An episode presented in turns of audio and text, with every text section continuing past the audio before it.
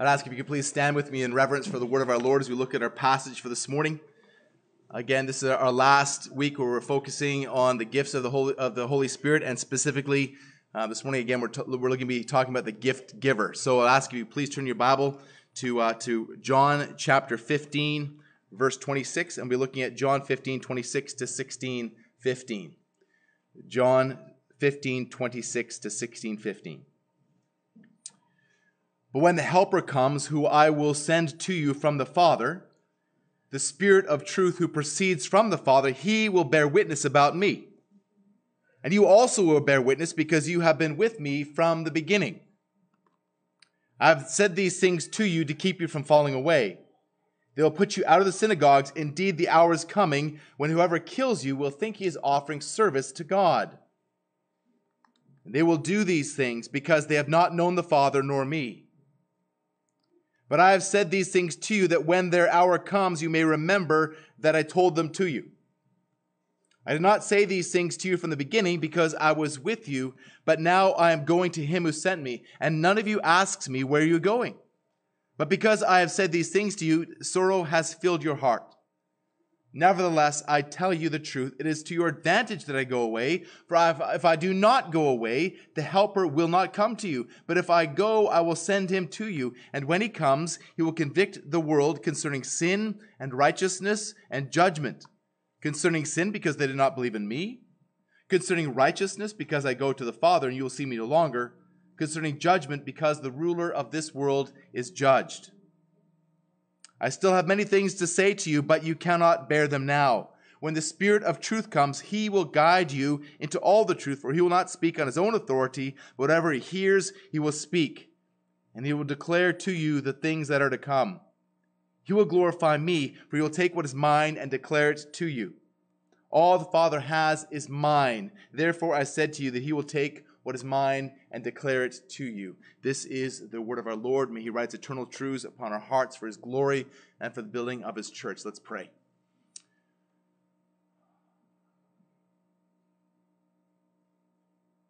Great and triune God, we marvel at your glory, and that we have the privilege to behold your glory as we see you in your word.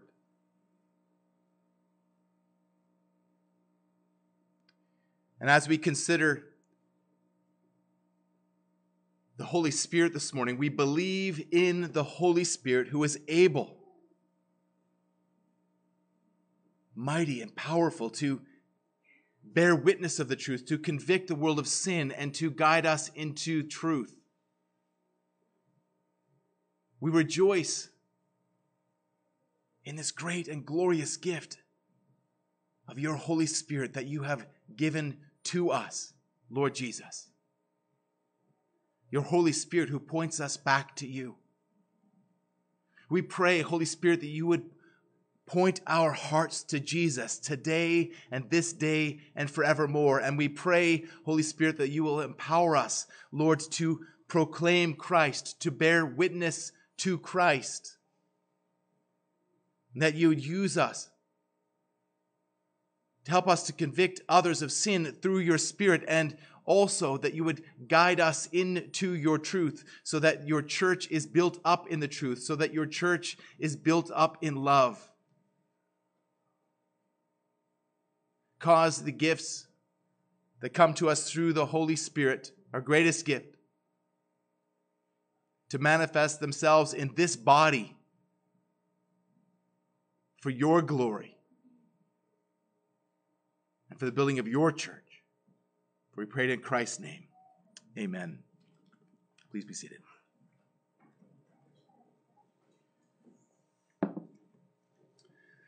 When I was a boy, I loved stories about people stranded on desert islands. Robinson Crusoe and Swiss Family Robinson and Treasure Island, Danger Island, and even Gilligan's Island captivated my imagination. I was inspired by the, the fight for survival against the odds and perseverance in seeking rescue. The sense of adventure still inspires movies like, like Castaway and, and television programs like Lost. As we can see in these, in these programs, life on a desert island is no bed of roses. Stranded in a place that, that tourists would spend lots of money to visit today, castaways faced pirates and cannibals. They had to struggle for the basic amenities of life. When they weren't just trying to survive, they were consumed with seeking rescue. But imagine yourself stranded on such an island. You've, you've been there for three years. And although the beaches are beautiful and the climate is perfect, food and water are hard to come by. The island is also inhabited by cannibals, and roving pirates frequent the island. At any time, either could attack. You, you miss your family and the, the comforts of home. There's no electricity and no running water. Coconuts, fish, and goat milk are your only food. But thankfully, you're not alone. With you are several of your closest friends. And the adversity that you've all faced together has grown you together. You've struggled side by side. You've fought side by side. You've survived side by side. And your leader has exhibited selfless love again and again and has called you to do the same. He has taught you such amazing things and done so in such a way that makes you feel like you've never known the truth before.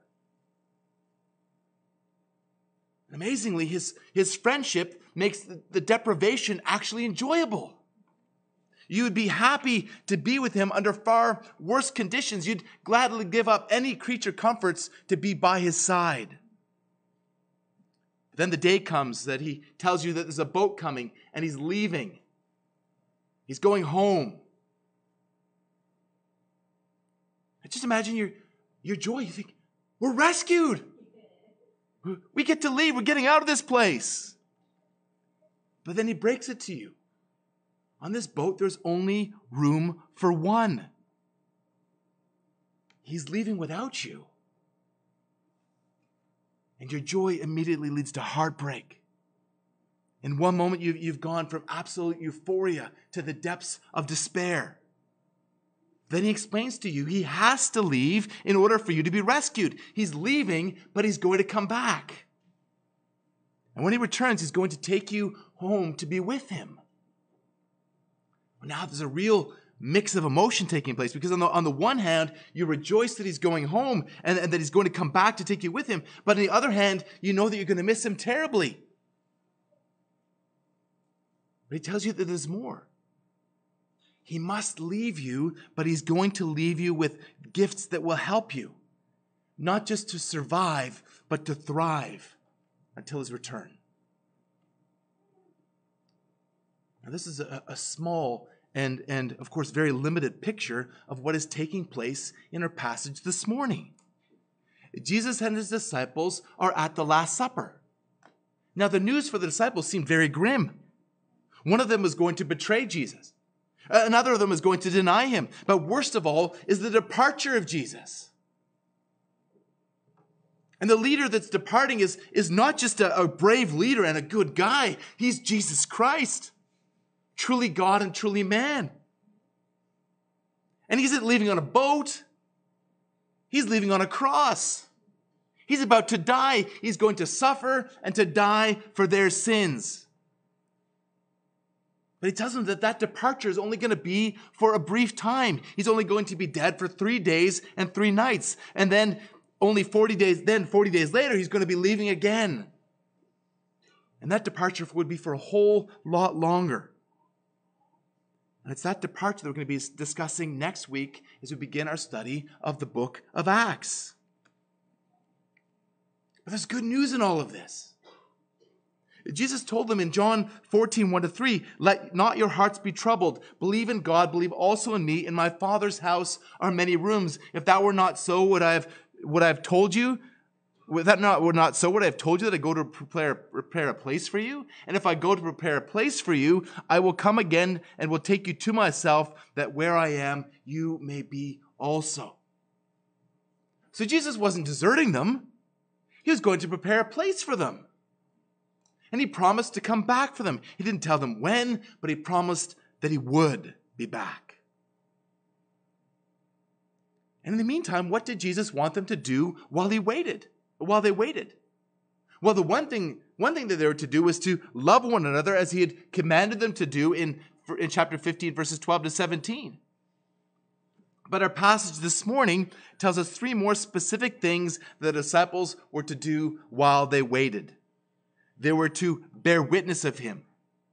They were to bear witness of his sin and judgment. They were to bear, they were to bear witness of the truth, and they were to convict people of sin.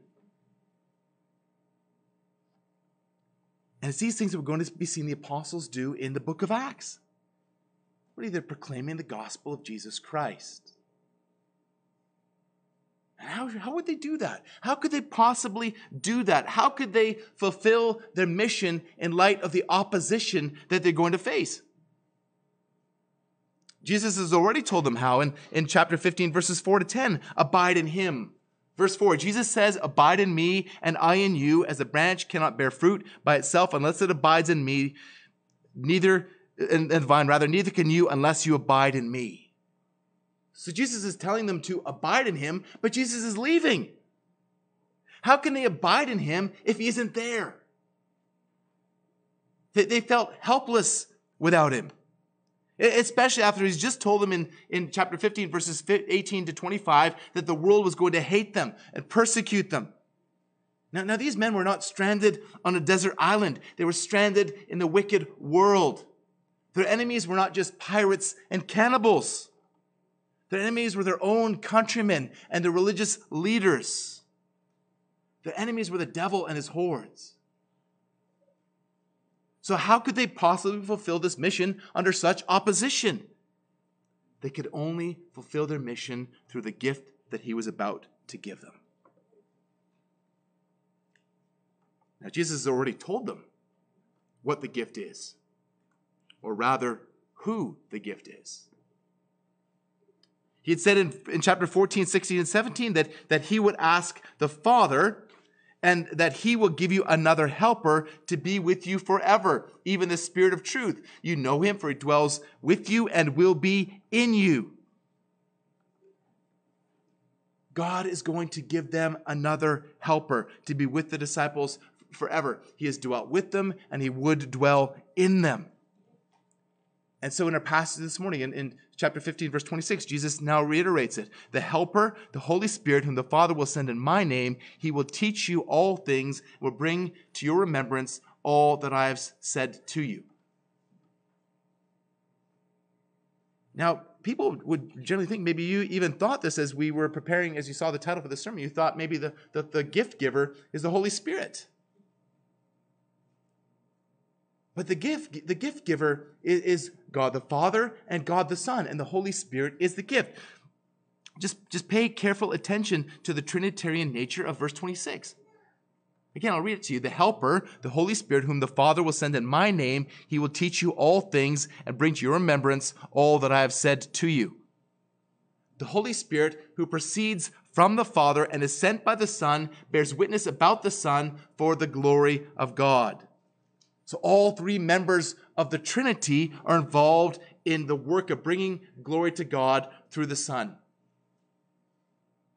The Holy Spirit proceeds from the Father and the Son, as the Nicene Constantinople Creed of three eighty-one says. And I believe in the Holy Spirit, the Lord, the giver of life, who proceeds from the Father and the Son, who with the Father and the Son together is worshipped and glorified, who spoke by the prophets. So again, the gift is the Holy Spirit.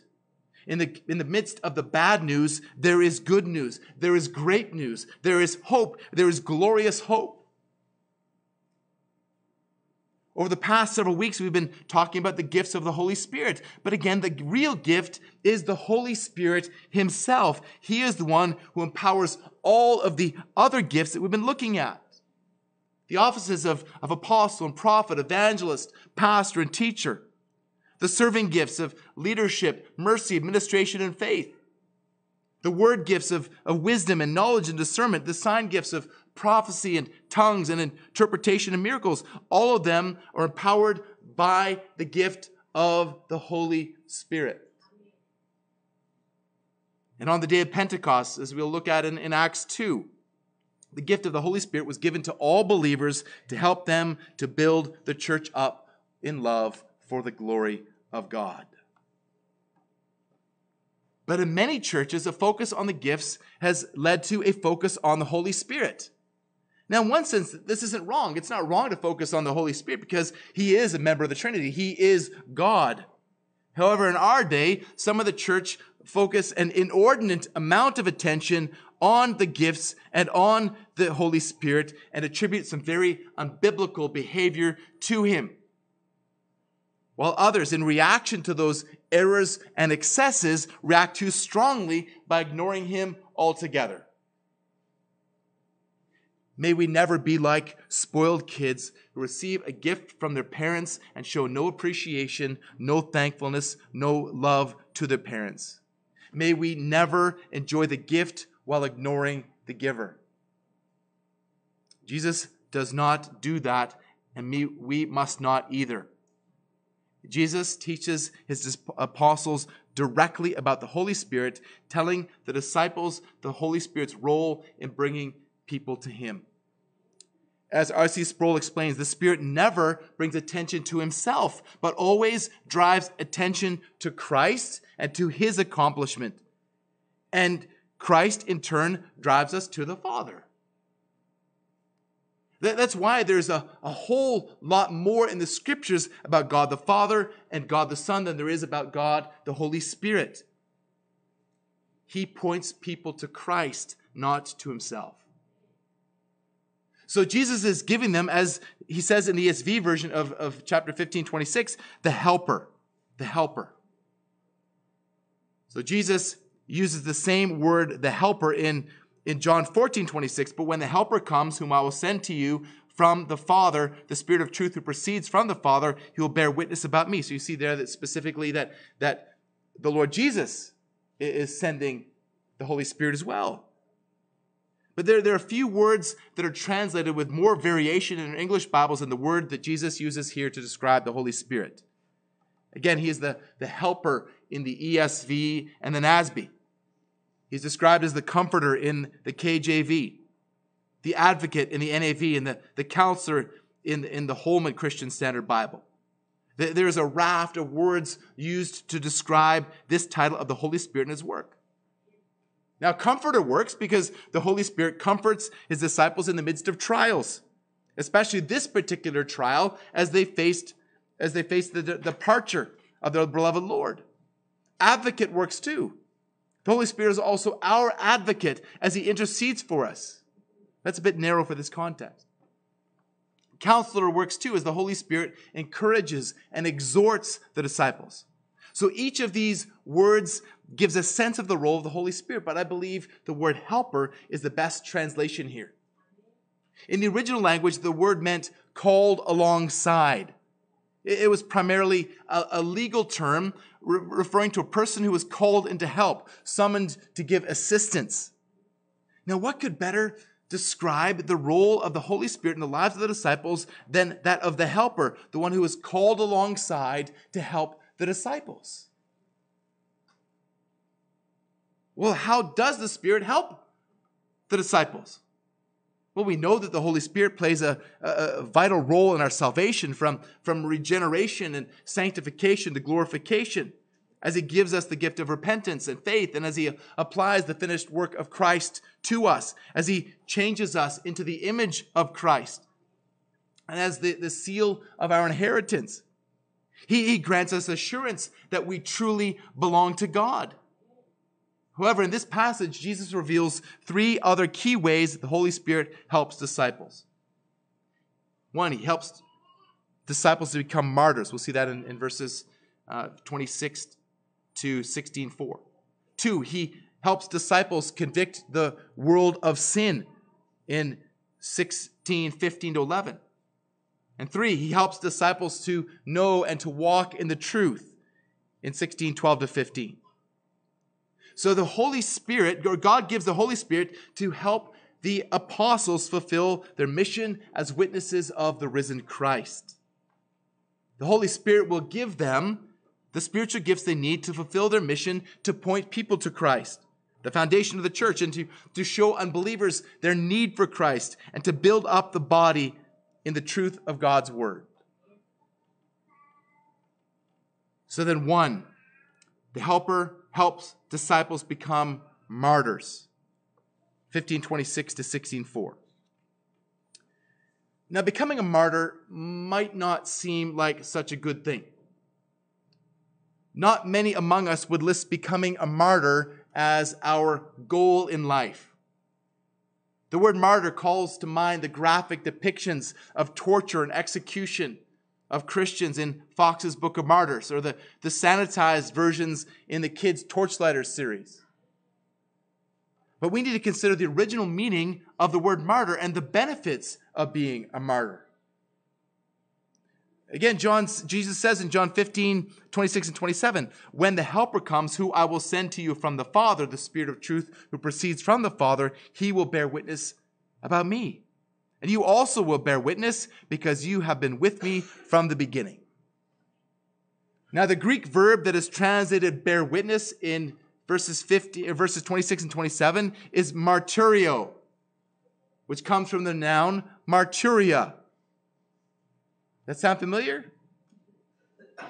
Although martyria came to refer to one who was killed for bearing witness or proclaiming Christ, the original meaning of martyria was simply one who bore witness. The, the disciples will bear witness because they were with Jesus from the beginning. Verse twenty-seven.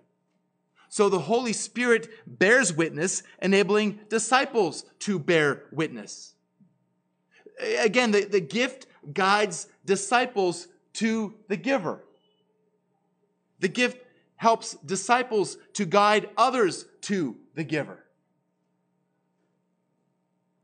Although the disciples were, were eyewitnesses to the historicity of Jesus' life, to, to what he said and, and what he did from the beginning of his ministry, Jesus here is primarily referring to, to bearing witness to, not, not as much to, to what he did and what he said, but to who he is. Bearing witness to who he is. They're witnesses of Jesus and of his glory. But they aren't just passive observers. They're participants in his glory, as those who've been saved by faith in him and his sacrifice for their sins. So in this sense, brothers and sisters, we are witnesses too. Because, because we are witnesses of Christ and participants of Christ and his glory through salvation in his name. Remember that, that John wrote his gospel account about all that Jesus did, verse chapter twenty, thirty-one, so that you may believe that Jesus is the Christ, the Son of God, and that by believing you may have life in his name. That's the, the point of, of John's gospel account. And this is what the, the disciples testified to, that, that Jesus is the Christ, Son of God, and that by believing you may have life in his name. That's the message of the gospel. But there's a cost. There's a cost for those who bear witness.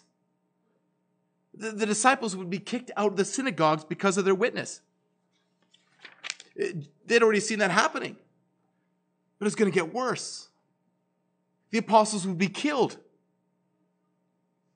Eleven out of the, the twelve apostles were, were martyred for their faith. Only John, who wrote this account, was, was, was not martyred, and he was, was exiled to, to Patmos. The apostles would be killed, and, and shockingly, the murderers would think that they're actually serving God by killing his servants. But it would prove that they, they did not know the Father and that they did not know the Son. It would prove that they hated the Father and hated the Son. Quite often, the, the worst enemies of God claim to serve him. Think of the Pharisees. Think of, of Saul of Tarsus, persecuting the church in, in the name of, of God. And then in Acts nine, Jesus knocks him off his horse and, and declares to him in, in verse four, Saul, Saul, why are you persecuting me? And he replies, who are you, Lord?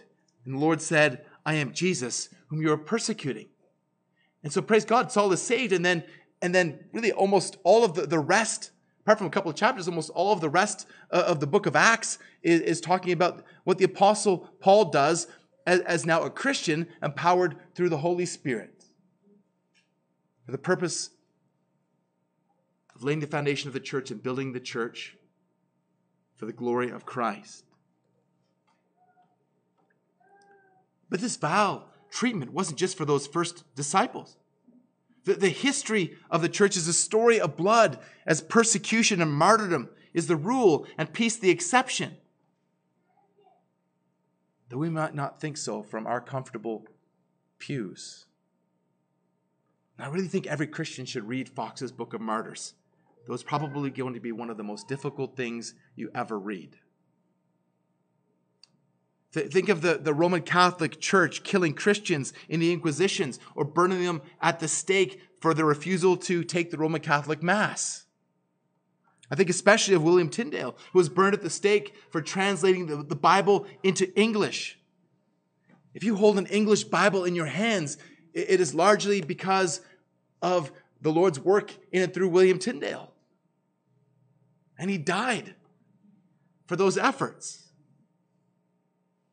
When I consider how far much of the visible church in the West has drifted from Orthodox Christianity, I believe that the church is now headed in the same direction. Jesus warned the disciples that when these things took place, they would remember what he told them and that they would not be offended, so that they wouldn't be offended at him and fall away.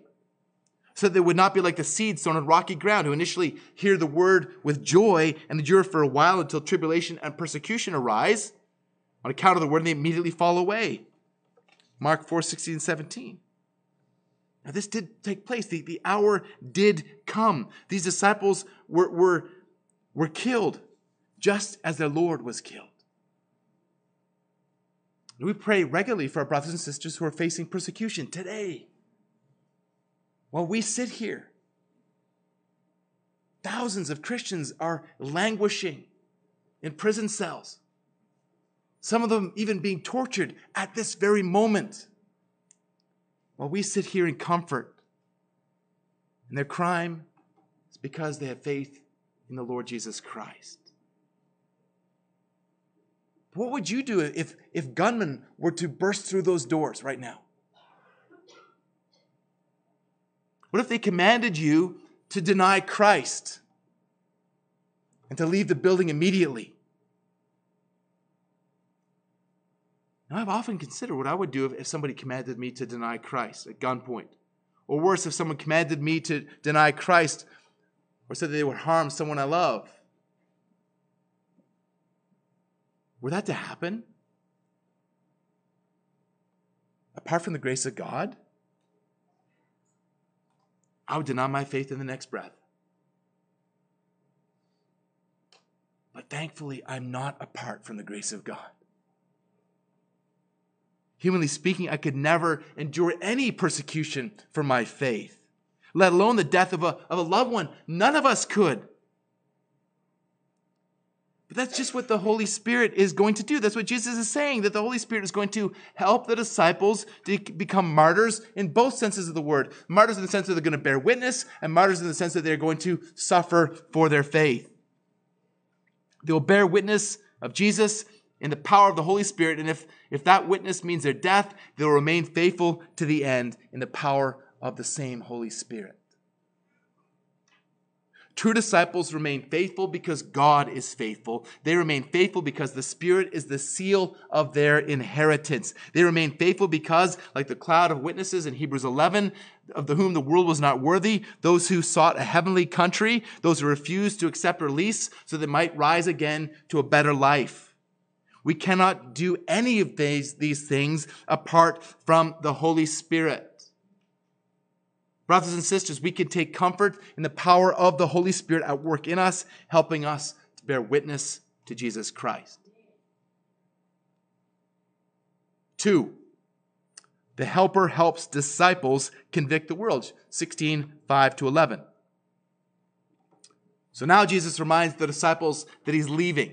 He says in verse five, "But now I am going to him to whom who sent me, and none of you asked me where you're going." Now, of course, they did ask him where he was going. Back in thirteen thirty-six, Peter asked him.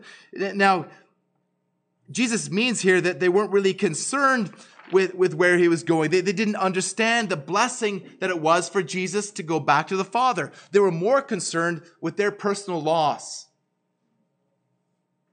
We see this from, from chapter sixteen, six. As Jesus continued, but because I've said these things to you, sorrow has filled your heart. Their focus was on the fact that their Lord was leaving them. Well, let me return again to my, my illustration of the desert island. There you are, stranded on the desert island, and your leader's leaving. And he's coming back for you. That's fantastic. But he's still leaving. But if you understood what his departure really meant, you'd be overjoyed with the fact that he's getting rescued. Even if it means that, that for a time you aren't getting rescued. The disciples should have been ecstatic for Jesus, that he's going back to be with his Father. It, that's why all of us who have, have lost loved ones in Christ are able to rejoice, because they've been rescued. They're with Jesus in paradise. Now, after the resurrection of Jesus, the disciples understood, so that after he ascended, they're able to return to Jerusalem with great joy. But at this point, they still didn't understand. So Jesus tells them another blessing for them that requires his departure. Verse seven, nevertheless, I tell you the truth, it is to your advantage that I go away, for if I do not go away, the Holy Spirit will not come to you. But if I go, I will send him to you. Just think about what Jesus is saying there. He's saying that the gift of the Holy Spirit is so good that it's even better than having me right here with you. Now, I often wonder what it would have been like to, to be with Jesus and to literally to, to walk with Jesus and to, to see what he was doing in, in the world, to be a witness and to, to hear teaching directly from his mouth.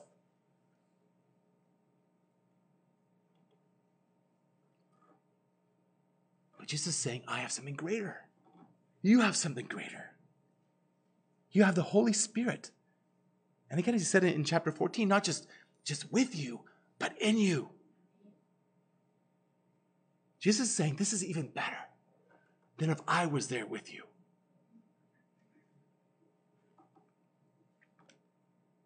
It's an advantage for, for the disciples, for Jesus to leave so that they can receive the Holy Spirit.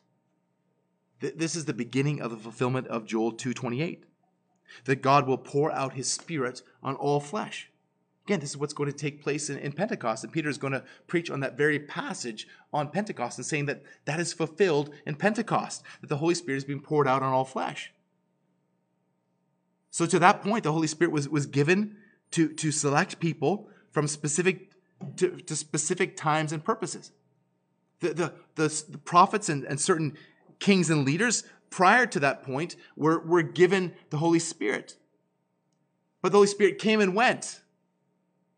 Like with Samson or even King Saul.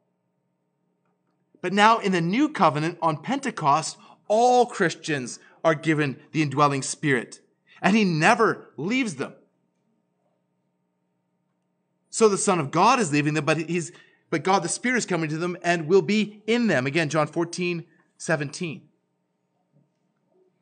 In verse eight, Jesus says that the Spirit will convict the world concerning sin and righteousness and judgment.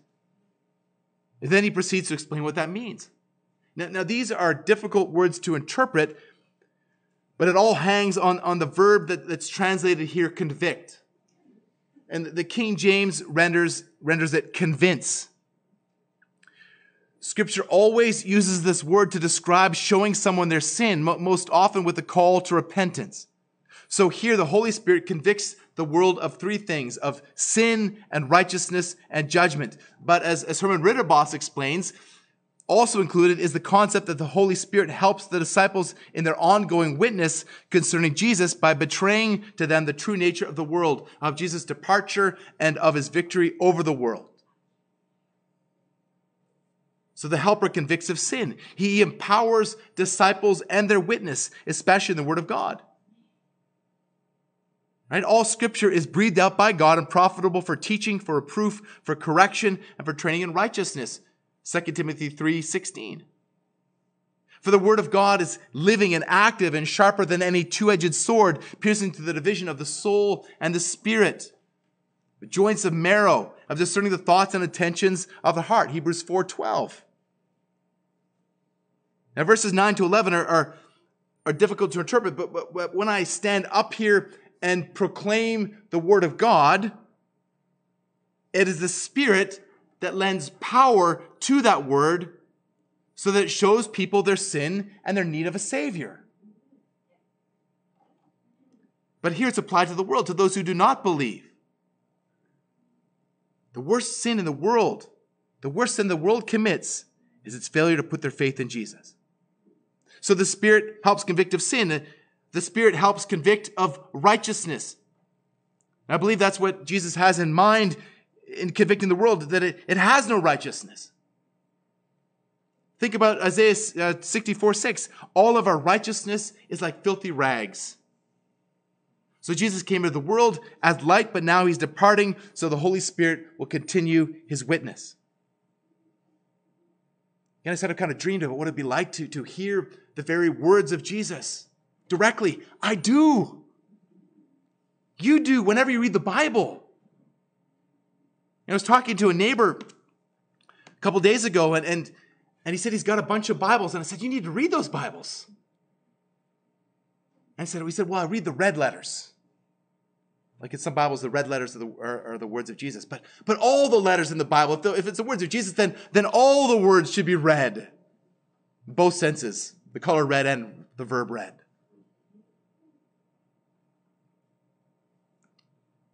The helper convicts of judgment. Now he's speaking here of the judgment to come, and And he cites the judgment of Satan, who is the ruler of this world.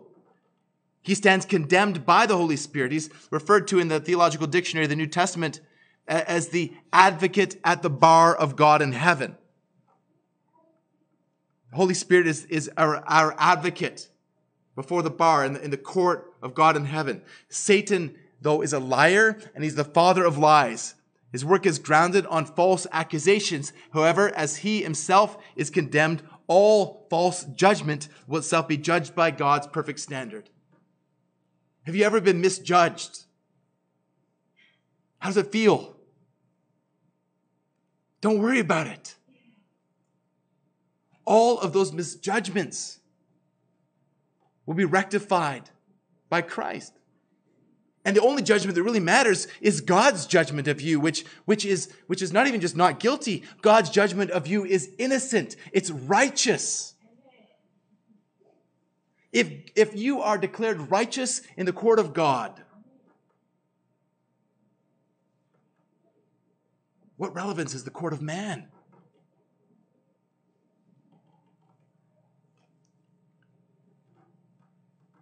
Now, so we, we see how the, the Holy Spirit empowers, empowers believers to, to, con, to convict people of sin. Through the enablement of the, the Holy Spirit, you can talk to others about their sin, but it's not your job to convince them, let alone to convict them. The Holy Spirit does that. The, the Holy Spirit works through his word, and you might be the conduit of his word. You might be the, the one who, who shares a scripture that the Holy Spirit uses to convict someone of their sin, but you don't need to strive to do it. Yes, you, you talk to them, but pray that the Holy Spirit will do the work in their heart. Again, specifically, or mainly here talking about the conviction of unbelievers, but it works for Christians too. Finally, the helper helps disciples to know truth. Chapter sixteen, verses twelve to fifteen. In verse twelve, Jesus tells the disciples that he has many things to tell them, but they cannot bear them now. He's just about finished this lesson, and they're about to leave for Gethsemane, where suffering is going to begin. More teaching will have to wait until after the resurrection, three days later. But, but even after his ascension to the Father, even after Jesus departs, the Spirit will continue to guide them into all truth. As William Hendrickson explains, having spoken about the Spirit's work in the midst of the world, Jesus now proceeds to enlighten the minds of the disciples with respect to the Spirit's influence within the bosom of the church. He will empower those first disciples as they go around bearing witness for Christ and establishing the church. He will inspire those disciples who, who write the Holy Scriptures as every word is directed by the Holy Spirit. First Peter one, twenty and twenty-one. No prophecy of Scripture comes from someone's own interpretation, for no prophecy was ever produced by the will of man, but men spoke from God as they were carried along by the Holy Spirit. The Helper guides them into the truth. John sixteen, thirteen. He guides them to Jesus, who is himself the epitome of truth. The Word is about Jesus. He is the Logos of God. The Word has become flesh. John one, fourteen. Long ago and at many times and in many ways, God spoke to our fathers by the prophets, but in these last days, he has spoken to us by his Son. Hebrews one, one and two. The Holy Spirit will help glorify Jesus, for he will take what Jesus has said and will declare it to them. John sixteen, fourteen. He will teach you all things and bring to remembrance what I have said to you. John fourteen, twenty-six. Again, this is all the words of the Word of God, not just the red ones. The Holy Spirit ultimately points to Jesus. He does not seek glory for himself, but he seeks glory for Jesus. But just as Jesus did not speak on his own authority, but spoke what he'd heard from the Father, John twelve, forty-nine, the Helper does not speak of his own authority. He takes what Jesus has said and, and declares it to them. He tells them what is to come. Now, because the context is the words of Christ, I, I don't believe this is referring solely to prophecy, but as he guides them into the understanding of the implications of all of the life and the ministry of Christ. But this isn't true just for those first disciples. It's true for all disciples of all ages. The Spirit guides us into truth. So the Holy Spirit helps us to, to grow in correct doctrine as part of our sanctification. Your, your sanctification is not just in growth in living a holy life. It's growth in holy doctrine. He takes the words of Jesus and discloses it to us. He, he applies the words of Jesus to our hearts. When you're being distracted, the Holy Spirit brings you back to the words of Christ, back to the gospel.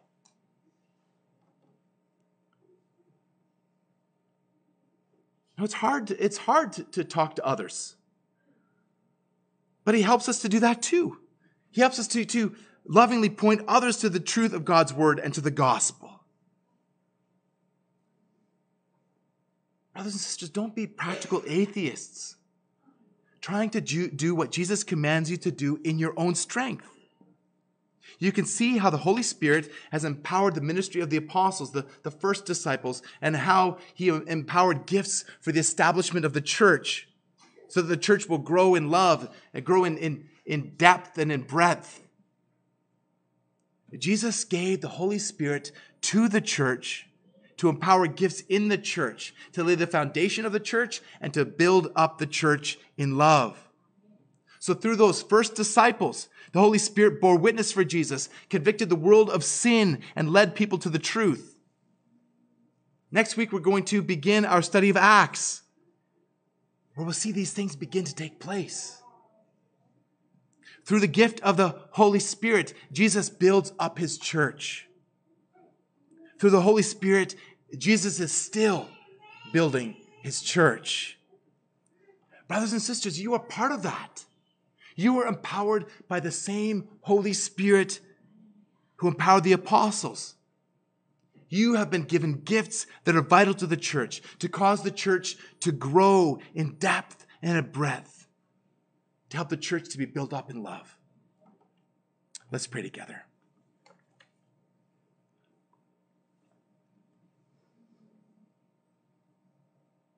Great and glorious God,